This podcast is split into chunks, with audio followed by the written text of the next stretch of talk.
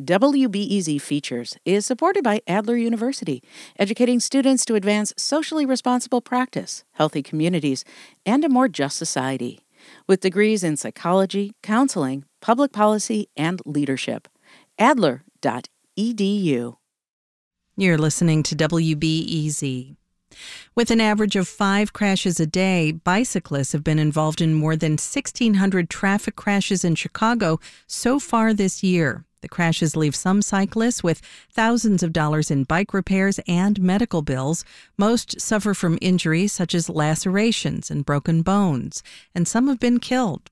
WBEZ's Jessica Alvarado Gamez has the story of how cyclists say the city is not moving fast enough to keep them safe.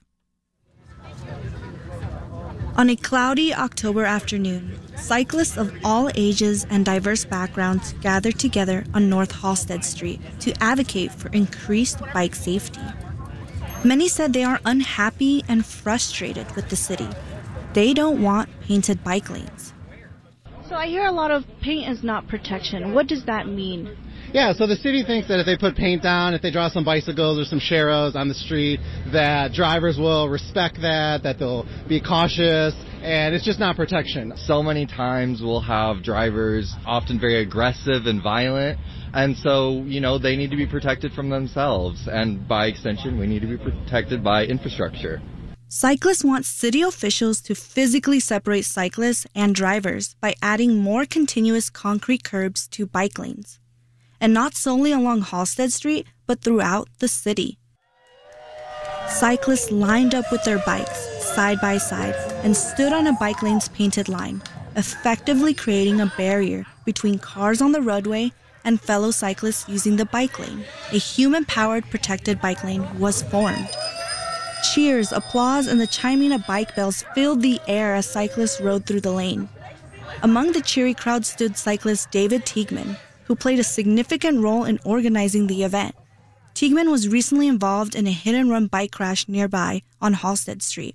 The crash left him with a broken phone, mangled bike, and several injuries.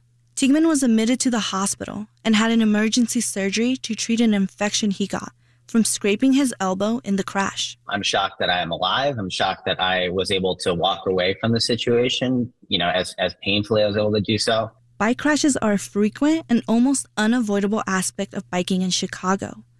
Almost every cyclist can recount an experience of a crash or close call. We interviewed a dozen cyclists, all of who had been involved in one or several crashes. So that was kind of scary to just get kind of like somersaulted, you know, into the middle of the lane. I was wearing all the correct PPE that everyone says I should wear. I was knocked out for hard to say, 30 seconds maybe. a lot of it just like, what, what why would you do that? People kept asking me, Are you okay? And I was like, I don't know. but why do these crashes happen? Based on an analysis of city data, we found crashes involving cyclists occurred mostly because drivers failed to follow the rules of the road. In crashes this year, drivers often fail to yield right away and disregard traffic signals. The highest number of crashes involving cyclists have occurred on Milwaukee Avenue, Halsted Street, Clark Street, and Damen Avenue, which was the site of the most recent fatal crash. Last week, 59 year old Donald Hegman was killed in a hit and run crash on North Damen Avenue in Lincoln Square. Police said the driver was under the influence with a blood alcohol level more than twice the legal limit. Stretches of these roads lack concrete protected bike lanes or any bike infrastructure at all. Cyclist Daniel Trinan is still recovering from a broken collarbone he suffered in a recent hit and run crash these streets are not designed for cars and bikes they're designed for cars which is unfortunate because we're going to have like more incidents like this. To combat this issue the chicago department of transportation has plans to upgrade all bollard protected bike lanes to concrete protected bike lanes by the end of this year. But even then only 9% of the city's bike network will have physical barriers.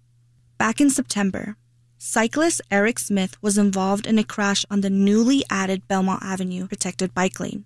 He's unsatisfied with the city's progress. I think there's discrepancy in how they describe low stress bikeways and how cyclists describe low stress bikeways. And I think that the rollout of these protected areas, these protected lanes, have been slower than the city has sort of led us on to believe. Though it isn't specified exactly what type of protected infrastructure will be implemented, CDOT also plans to add protected bike lanes along some key corridors.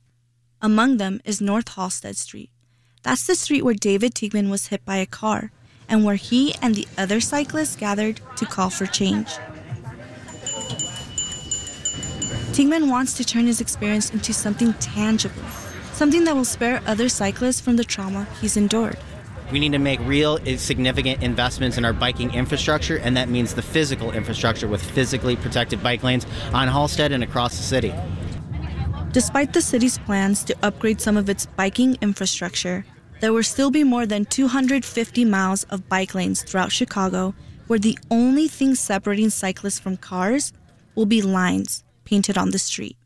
And for Tigman, Trinan, Smith, and many other cyclists, their message to city officials is clear paint is not protection. Jessica Alvarado Gamez, WBEZ News. And for more of Jessica's reporting on bike crashes in Chicago, you can visit our website at WBEZ.org. If you've been involved in a bike accident, our reporters would like to hear your story. You can visit WBEZ.org slash bike survey. This is WBEZ.